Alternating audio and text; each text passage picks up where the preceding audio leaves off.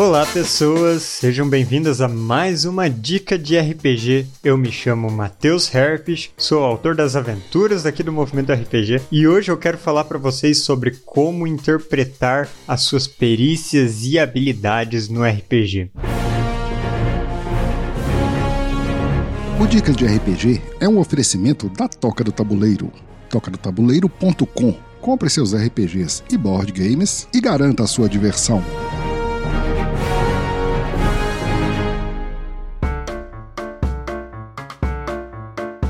Todo mundo sabe que uma das partes mais divertidas na hora de jogar um RPG, que é aquilo que realmente caracteriza o jogo, diferencia de um videogame, por exemplo, é a parte de interpretação dos personagens, tanto pelos jogadores quanto pelo narrador da história. E a interpretação não se limita só a falar como o personagem. Tem também um aspecto de descrever como essa personagem faz as suas ações, como ela realiza os ataques, ou às vezes até o diálogo interno, os pensamentos, as emoções que ela está sentindo e como ela as demonstra. E um bom guia para como interpretar as ações da personagem são as habilidades, as perícias, as características, ou como quer que você chame, a lista de capacidades que a sua personagem tem no sistema em que você estiver jogando.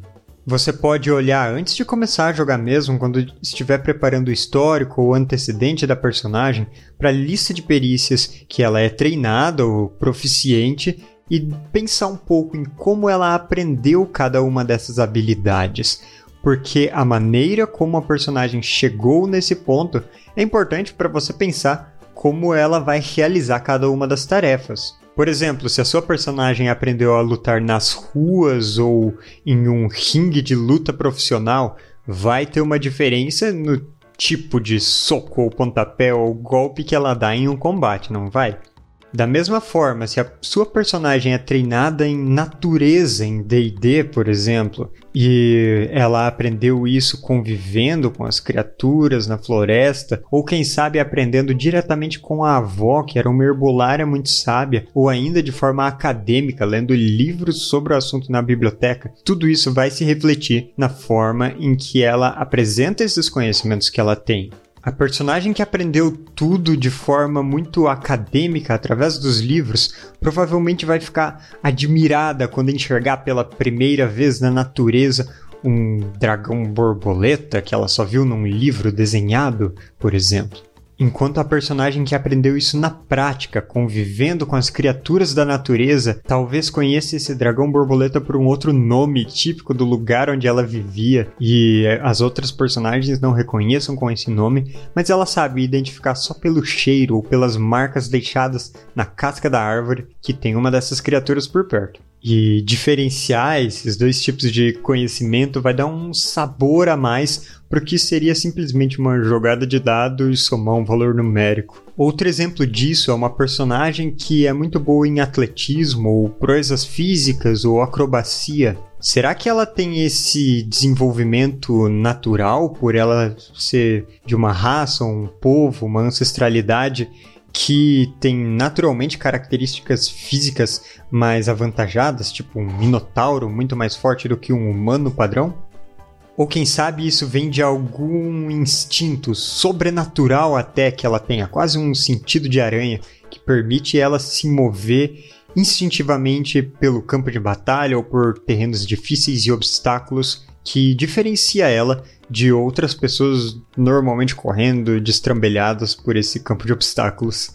Ou ainda talvez ela seja uma atleta que treinou em uma academia de ginástica olímpica de um cenário como Teros ou em uma arena de combate de gladiadores e exibição de proezas físicas e é acostumada a entreter o público com suas façanhas bastante chamativas, demonstrativas das habilidades, que vai ser bem diferente de quem faz isso simplesmente por instinto e não se preocupa se tá parecendo legal enquanto faz a ação é a diferença entre pular por cima de um penhasco sem descansar e dar um mortal de costas por cima desse penhasco e depois dar uma olhadinha para trás se todo mundo viu você fazendo isso. Mas vamos pensar pelo outro lado agora, pelo lado das habilidades que a sua personagem não é boa. Porque não é só de sucessos que um aventureiro é feito, não é?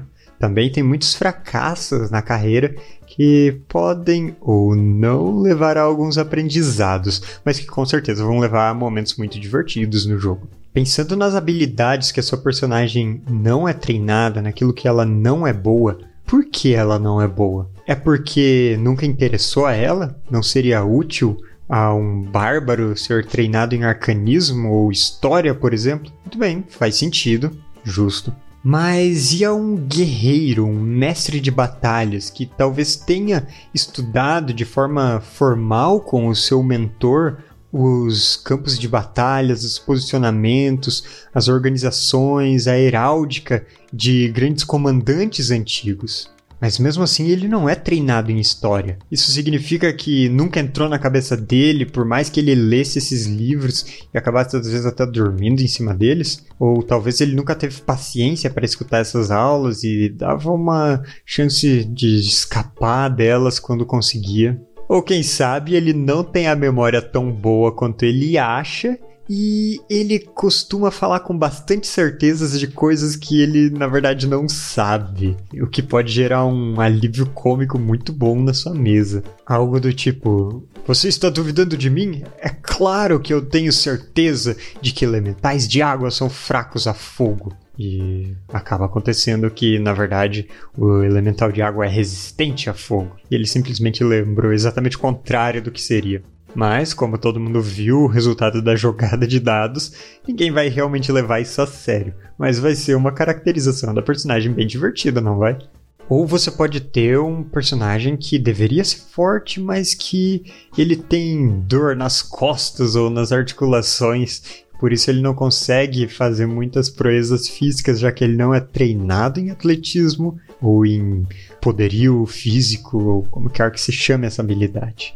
E ainda um personagem que talvez devesse ser carismático, mas que é bastante falador, apesar de não ter muito jeito com as pessoas. Então pode acabar se passando por alguém ofensivo ou alguém uh, irritado ou intimidador quando só tá querendo perguntar que horas são. Ou a sua personagem ainda pode sentir uma culpa por uma habilidade que ela acha que deveria ser treinada mas que ela não é proficiente, na verdade. E achar que por isso ela não é uma boa aluna.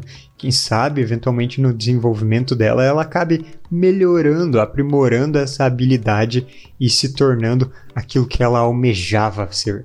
Então, essa falha, a princípio, não leva a um grande desenvolvimento de personagem digno de histórias de se assistir e ler por aí? Na minha visão, sim. E por hoje eu vou ficando por aqui. Se você gostou dessas dicas, não se esqueça de conferir o meu canal As Ideias Arcanas no YouTube e também de seguir as aventuras do movimento RPG que eu escrevo. Eu espero que eu tenha te ajudado de alguma forma e agora eu passo o dado para o próximo mestre.